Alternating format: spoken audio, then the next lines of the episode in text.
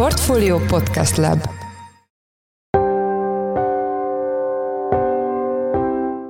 Mindenkit üdvözlünk, ez a Portfolio Checklist január 17-én szerdán. A mai műsor első részében a magyar külkereskedelmi mérleg helyre billenéséről lesz szó. Egy év alatt ugyanis rekord mélységből rekord magasságba jutott a hazai külkereskedelmi egyenleg, az okok viszont egyáltalán nem olyan egyértelműek, mint amit elsőre gondolnánk. 45%-ban nagyjából a külkereskedelmi mérleg javulást egy sokkal szomorúbb dolog okozta, mint az export élénkülés meg a, az energiárak visszaesése, nevezetesen a recesszió. A témáról Madár Istvánt, a portfólió makrorovatának vezető elemzőjét kérdezzük. Adásunk második részében a vörös tengeri helyzetről beszélünk majd, a húszi lázadók által végrehajtott kereskedelmi hajók elleni támadások ugyanis már látható károkat okoznak a nemzetközi kereskedelemben, illetve a gazdaságban. Ezzel kapcsolatban Nagy Viktor, a portfólió vezető részvényelemzője lesz a vendégünk. Én Forrás Dávid vagyok, a portfólió podcast szerkesztője, ez pedig a checklist január 17-én.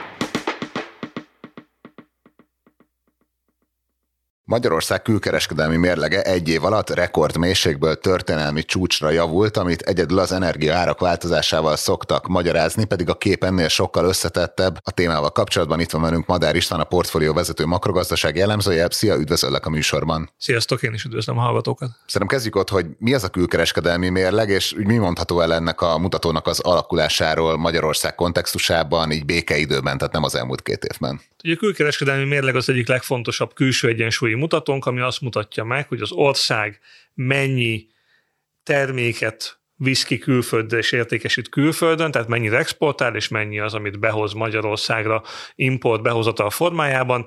Tulajdonképpen a külkereskedelmi egyenleg az ennek a két lábnak, az export és az import lábnak a különbsége.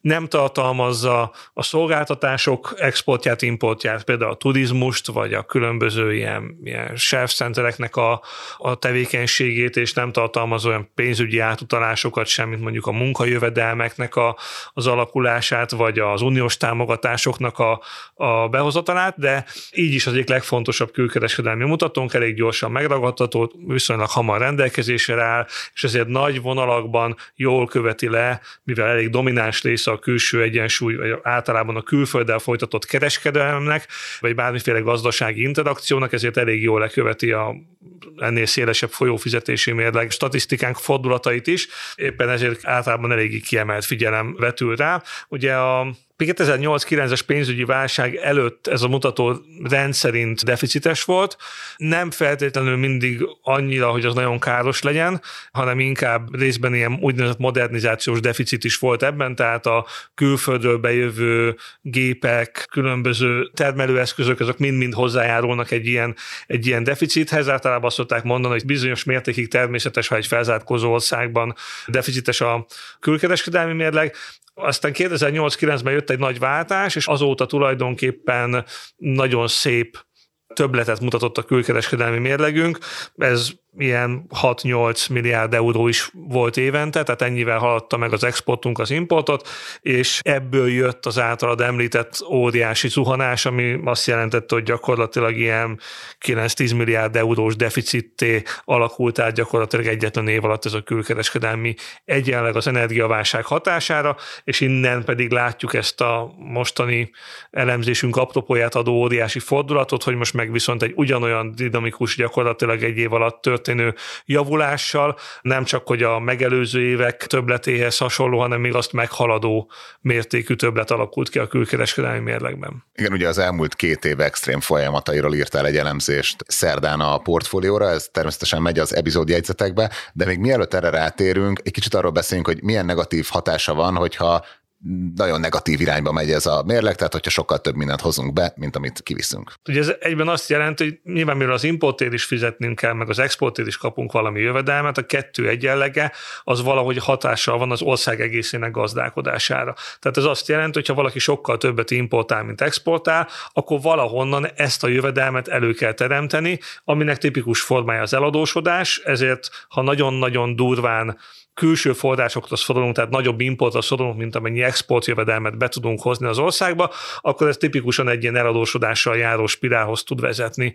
Ugye szoktuk is mondani, hogy ebben az energiaválság mélypontján valamikor tavaly ősszel, amikor láttuk, hogy milyen magasan vannak a, az energiárak, akkor bizony ebből egy ilyen hát finanszírozhatatlannak látszó válság képe is fölmerült. Aztán jött ugye az óriási fordulat, ami ezt az egészet hál' Istennek zárójelbe rakta, és ugye általában, amikor ennyire durván fölborul az egyensúly, akkor beindulnak azok a folyamatok is, amelyek egyrészt automatikusak, tehát a közgazdaságtan törvényszerűségéből fakadnak, másrészt pedig a gazdasági szereplők racionalitásából, nevezetesen, hogy például, ha nagyon durva külkereskedelmi hiányunk van, akkor természetesen az exportőrök a maguk kis euróbevételét kisebb mértékben akarják, mennyiségben akarják forintra átváltani, mint amennyi hatalmas mennyiségű importért mi a forintunkat euróra szeretnénk váltani, hogy keresünk, és ez a forint piacon egy azonnali tranzakciós alapú leértékelődési nyomáshoz vezet.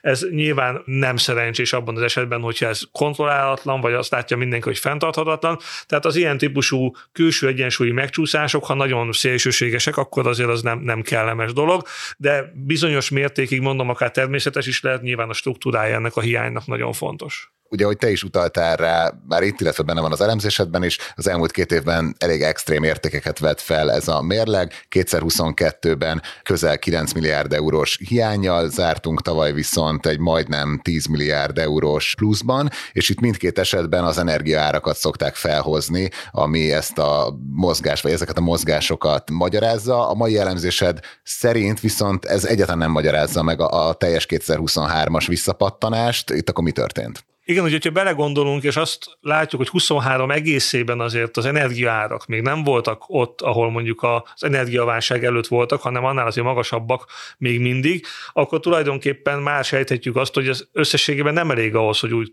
történelmi rekordra emelkedjen a külkereskedelmi többletünk.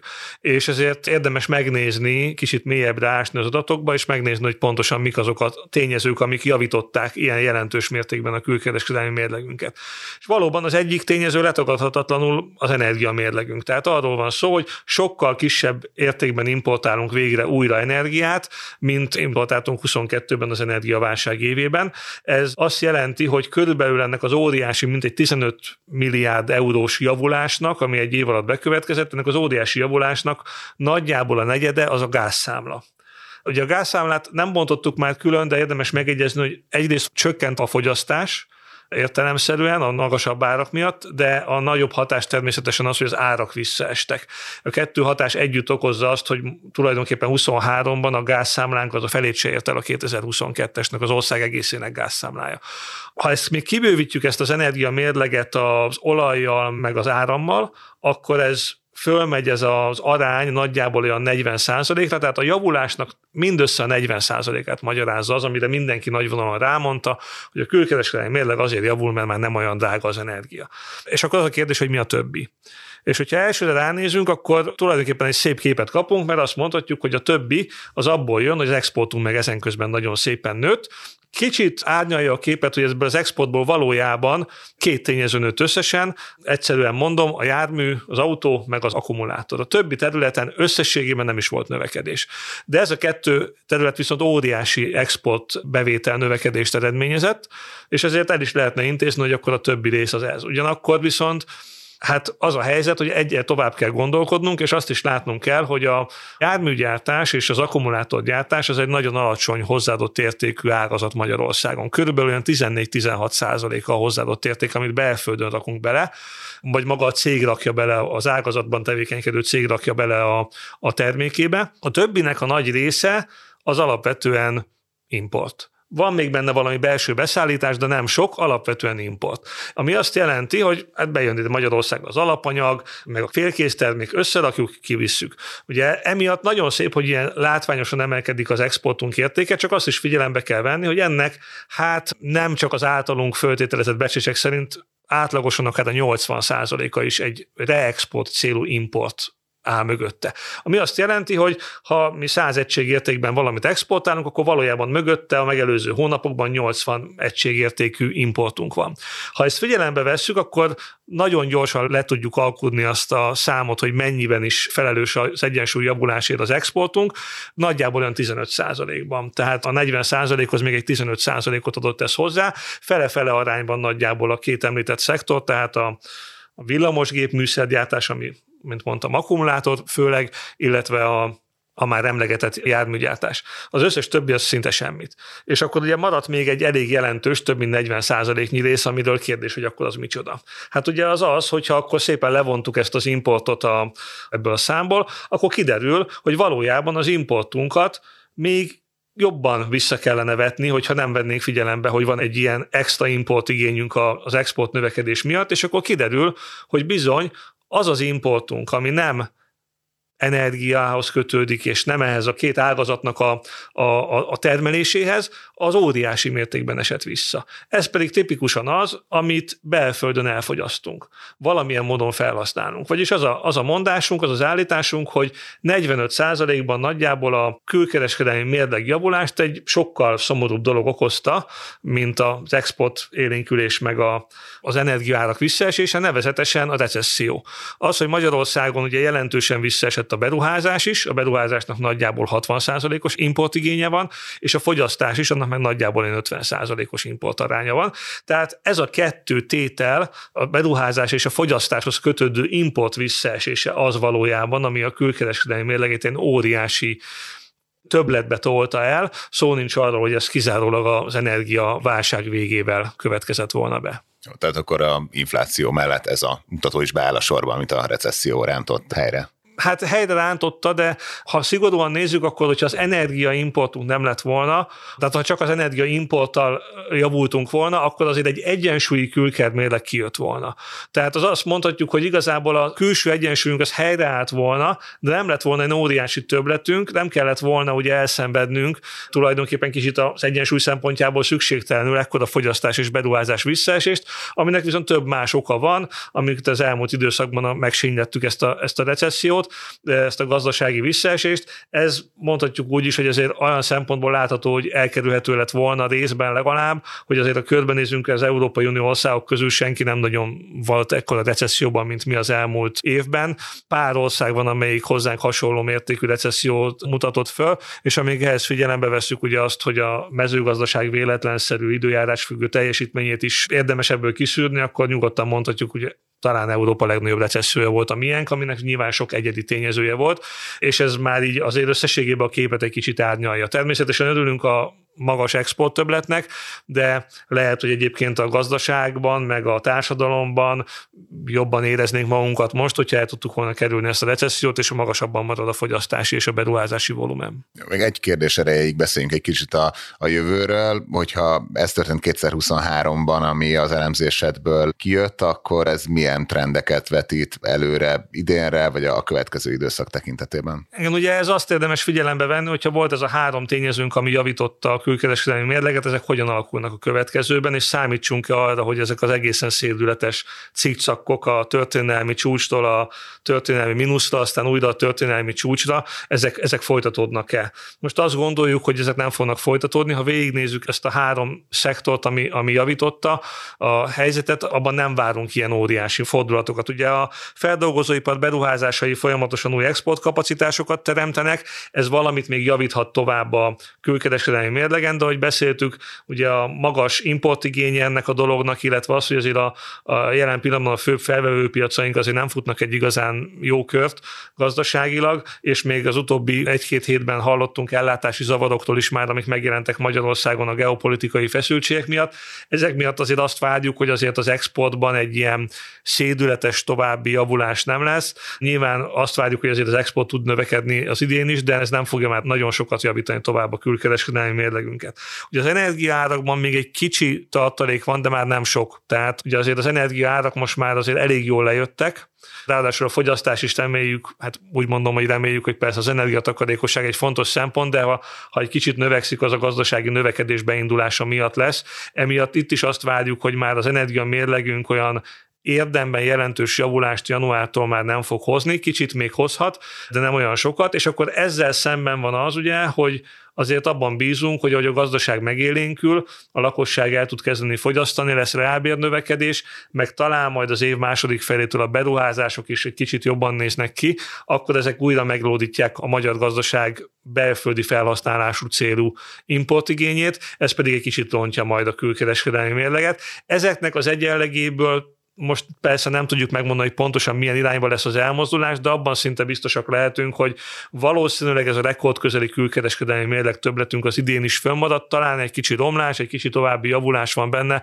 attól függően, hogy ezek az ellentétes tényezők merre mozdulnak el, de egyelőre azt gondoljuk, hogy ezzel a őrületes történelmi cikcakkal tulajdonképpen kifutotta magát a külkereskedelmi mérleg, és remélhetőleg egy jóval nyugodtabb időszak vár ránk ezután, mert azért ez emögött a cikcak mögött azért ugye sok fájdalom és nehézség húzódott. Ja, nagyon szépen köszönjük, hogy betekintést nyújtottál ezekbe a folyamatokba. Szerintem ez az elemzésed, ami természetesen megy az epizód jegyzetekbe, ez is jól mutatja, hogy nem feltétlenül kell első blikre elhinni azokat a nagy bemondásokat, amik mögött nincsen matek. Igen, hát mindig kell számolni természetesen, nagyon gyakran jó, amikor gyomorból bemondunk valamit, de lehet érezni azt azért néha, hogyha utána számol az ember, és egy kicsit eltérnek a várakozásaitól a, a, a tényadatok, akkor a mögött valami új tényező is van. Ez, ez most már azért egy elég hosszú ideje, több negyedéve létezett. A jegybannak is voltak egyébként hasonló számításai néhány hónapja, amik egyébként nagyon hasonlítanak a mi eredményünkre, kicsit máshogy csoportosították a tényezőket, de gyakorlatilag szinte pontosan ugyanezekre az eredményekre jutottak. Ez is azért megerősít minket abban, hogy talán nem tévedtünk a számításainkban. Szépen köszönjük az elmúlt percekben. Madár István a portfólió vezető makroelemzője volt a checklist vendége. Köszönjük, hogy a rendelkezésünkre álltál. Én köszönöm, sziasztok! Feszült a helyzet a Vörös-tengeren, mivel a jemeni húszik a gázai háború kitörése óta rengeteg kereskedelmi hajót támadtak meg, amire válaszul az Egyesült Államok és Nagy-Britannia több napja bombázza Jement, ez azonban egyenlőre nem tűnik stabilizálni azt a fontos hajózási útvonalat, ami a Vörös tengeren halad keresztül. A helyzet gazdasági implikációival kapcsolatban itt van velünk Nagy Viktor, a portfólió vezető részvényelemzője. Szia, üdvözöllek a műsorban. Szia, Dávid, üdvözlöm a hallgatókat. Szerintem kezdjük ott, hogy tudnád-e valamivel szemléltetni, hogy mennyire hangsúlyos útvonal a Vörös-tenger, illetve a Vörös-tengert és a Földközi-tengert összekötő Suezi csatorna Európa külkereskedelmében? Ez egy nagyon fontos csomópont. Egyébként a világtengeri hajózásában a negyedik legfontosabb, legnagyobb forgalmú ilyen csomópont a Suezi csatorna. Hogy ha azt nézzük, hogy az a forgalom, ami mondjuk Ázsia felől Európa felé érkezik, annak közel a hetedét adja ez, tehát a teljes áruforgalomnak. Hogyha pedig a másik irányba nézzük, tehát mondjuk Európa irányából és Ázsia felé, akkor pedig közel 9%-ról beszélünk, tehát egy kifejezetten fontos tengeri hajózási útvonalról beszélünk. És hát vannak olyan termékek, amiknek a szempontjából viszont kiemelkedően fontos, ilyenek például az akkumulátor alkatrészek, a litium akkumulátorok, különböző autó alkatrészek, de a pálmaolaj, a rizs vagy a tea is ilyen, tehát ezeknek a forgalmában 50-60 százalékot is képviselhet ez az útvonal, hogyha az Ázsia-Európa irányt nézzük. Hogyha a másik irányt nézzük, akkor ott a legmeghatározóbb termékek a rövid különböző élelmiszerek, ilyen például a sertéshús, vagy a sör, személyautó forgalom. Tehát ezek a termékek, ezeknek 40-50 százaléka ezen a csatornán keresztül megy. Ugye, ahogy a bevezetőben is említettem, illetve illetve amit most már hetek óta tapasztalhatnak a térségben kereskedők, hogy ugye a jemeni húszik azok rendszeresen megtámadnak kereskedelmi hajókat. Milyen alternatív útvonalak jöhetnek szóba, hogyha ugyanezeket a viszonylatokat szeretnék teljesíteni, de el szeretnék kerülni ezt a problémás szakaszt? Hát igen, ugye erre a különböző cégek különböző módon reagálnak. Volt olyan is, hogy elmaradtak bizonyos exportok, de a jellemzőbb az inkább az, hogy egy hatalmas kerülőt tesznek ezek a hajók. A Vörös-tengeri útvonal helyett kézenfekvő, hogy egész Afrikát megkerülve lehet eljutni mondjuk Európa felé, tehát a jó reménység fokot megkerülve Dél-Afrika partjai mellett kell hajózni, és hát ez az útvonal ez jóval hosszabb, és mondok néhány példát, van mondjuk egy standard útvonal, ami mondjuk Shenzhenből, Kínából indul, és Rotterdamba, Európába érkezik meg, hogyha ez a Suezi csatornán keresztül valósul, akkor az 31 napig tart jellemzően, hogyha pedig meg kell kerülni egész Afrikát és a jó reménységfokát, akkor pedig 41, tehát 10 nappal tovább tart jellemzően erre felé az út, ami hát nem csak időben több, hanem, hanem költségben is. Jelentősen emelkednek ilyenkor az egy útra eső üzemanyagköltségek, a biztosítási költségek, ugye a hajón szolgáltott teljesítőknek a fizetését is oda kell adni, tehát, hogy ezek a költségek is jelentősen tudnak emelkedni. Egy-egy hajóra eső költség az akár egy millió dollárral is nagy nagyobb lehet, hogyha ezen az útvonalon hajóznak, mint hogyha a Suezi csatorna felé mennének. És ez azt jelenti, hogy már tömegesen elkezdték alkalmazni ezt az alternatív útvonalat a cégek? Így van, és ugye a forgalmi adatokban ez már látszik is, miközben mondjuk, hogyha mondjuk a Suezi csatornát nézzük, hogyha tavaly novemberben, amikor még nem kezdődtek el a húszi támadások, akkor jellemzően igen, 75 hajó haladt keresztül egy-egy napon a Suezi csatornán, ez jelenleg pedig 49, tehát egy jelentős csökkenés volt, és ha a forgalmat nézzük, a volument, hány tonna áru halad át egy-egy napon, ez több mint 5 millió tonna volt békeidőben, és most, hogy a támadások zajlanak, ez 2,8 millió tonnára esett le, tehát itt is volt az egy ilyen 45 os csökkenés, tehát igen jelentős a forgalmi csökkenés, és hát látunk adatokat egyébként arra is, hogy a jó reménység fokánál milyen a hajóforgalom, ott pedig jelentősen emelkedett, tehát látszik az, hogy oda terelődött át a forgalom. Szeretnék hamarosan rátérni arra, hogy ez az egész helyzet milyen fennakadásokat okozhat a nemzetközi gazdaságban, illetve Magyarországon, de előbb még beszéljünk arról, hogy környezetvédelmi szempontból ez mennyire szerencsés, hogy hosszabb utat teljesítenek a, a hajók. Igen, ugye erre nem szeretünk gondolni, mert ami a fejünkben van, azok a személyautóknak a károsanyag kibocsátása, ez az, ami gyakorlatilag napi téma. Nem sokat foglalkozunk azzal, hogy egyébként a világ tengereit járó hajók mekkora károsanyag kibocsátást okoznak, és hát hatalmasat. Tehát, hogyha mondjuk az előbb már említett útvonalat nézzük, tehát mondjuk Dél-Kínából indul egy hajó, és mondjuk Európába, Rotterdamba érkezik meg, akkor ez a teljes útvonalon 41 ezer tonna széndiokszidot bocsát ki. Az, hogy emellett még milyen károsanyagok vannak, az, tehát az most így ebben a statisztikában nem szerepel, de el tudjuk képzelni.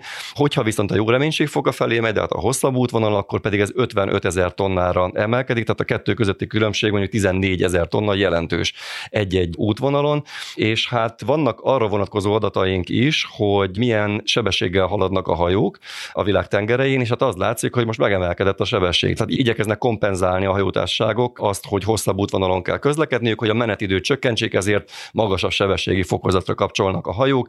Nem 15, hanem a helyett 16 csomós sebességgel közlekednek már idén. Ez 5 ez így első ránézésre nem tűnik soknak, de, de a károsanyag kibocsátása ez is nagyon durván hat. És milyen hatást gyakorolhat ez az egész kalamajka fennakadása a nemzetközi gazdasági környezetre, ami ugye már amúgy sem annyira combos? Így van, ugye azt látjuk, hogy fennakadás van bizonyos termékeknek, árutnak az eljutatásában, nyersanyagoknak az eljutatásában a célállomásig, tehát hogyha a hatásokat nézzük, akkor az elsődleges hatások azok, hogy bizonyos termékek vagy alkatrészek nem megérkezése miatt, illetve hiánya miatt ugye csúszhat. Vannak olyan üzemek, amikről tudunk, például a Tesla-nak a berlini gyára, vagy a Volvo-nak a Genti gyára, ezek azok az üzemek, amik több napra leállnak, és ugye Magyarország gondolom erről is majd beszélünk később, de hogy a Suzuki-nak a magyarországi üzemében is leáll a termelés, ez bizonyos alkatrészek hiányoznak, tehát ezek az elsődleges hatások, és hát ugye az előbb beszéltünk arról, hogy mivel a költségek emelkednek, a szállítási költségek, ezek vélhetően lecsapódnak majd a végtermékeknek az árában. Egyelőre mérsékelt hatásokról beszélhetünk, hiszen még csak néhány hét telt el azóta, hogy ez a konfliktus fennáll, és hogy a, a forgalomnak egy része hosszabb útvonalon tud csak eljutni a célállomásához,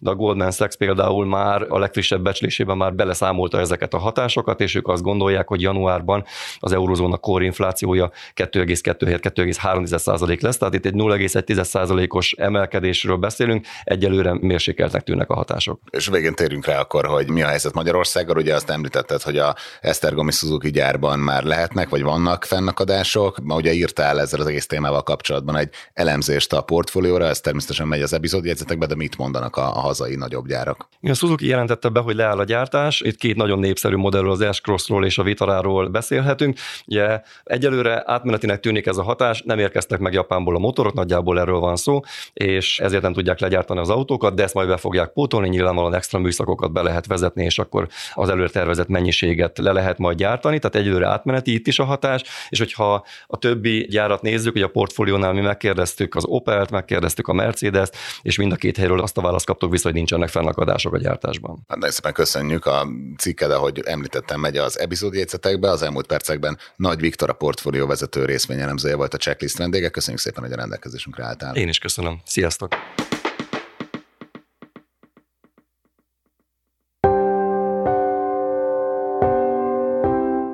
Ez volt már a Checklist, a Portfolio munkanapokon megjelenő podcastje. Ha tetszett az adás, iratkozz fel a Checklist podcast csatornájára bárhol, ahol podcasteket hallgatsz a mobilodon. A mai adás elkészítésében részt vett Bánhidi Bálint, a szerkesztő pedig én Forrás Dávid voltam. Új adással holnap, azaz csütörtökön jelentkezünk, addig is minden jót kívánunk, sziasztok!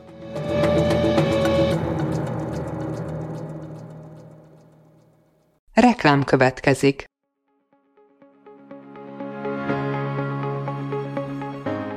Raúl Müller Lajos vagyok, az Agrárszektor főszerkesztője. Májusban két tematikus konferenciát is rendezünk Kecskeméten az agrofood szektor szereplőinek. A május 22-én tartandó Portfolio Agrofood 2024 konferencia az élelmiszeripari vállalkozások, beszállítóik, a szolgáltató cégek és a kereskedők számára nyújt egyedi betekintést az aktuális trendekbe. A május 23-án megrendezendő Agrofuture konferencia pedig egyedülálló módon tematikus formában foglalja össze a hazai agrárgazdaság fenntarthatósági követelményeit és innovációs lehetőségeit. Jöjjön elő is, részletek és jegyek a portfolio.hu per rendezvények oldalon.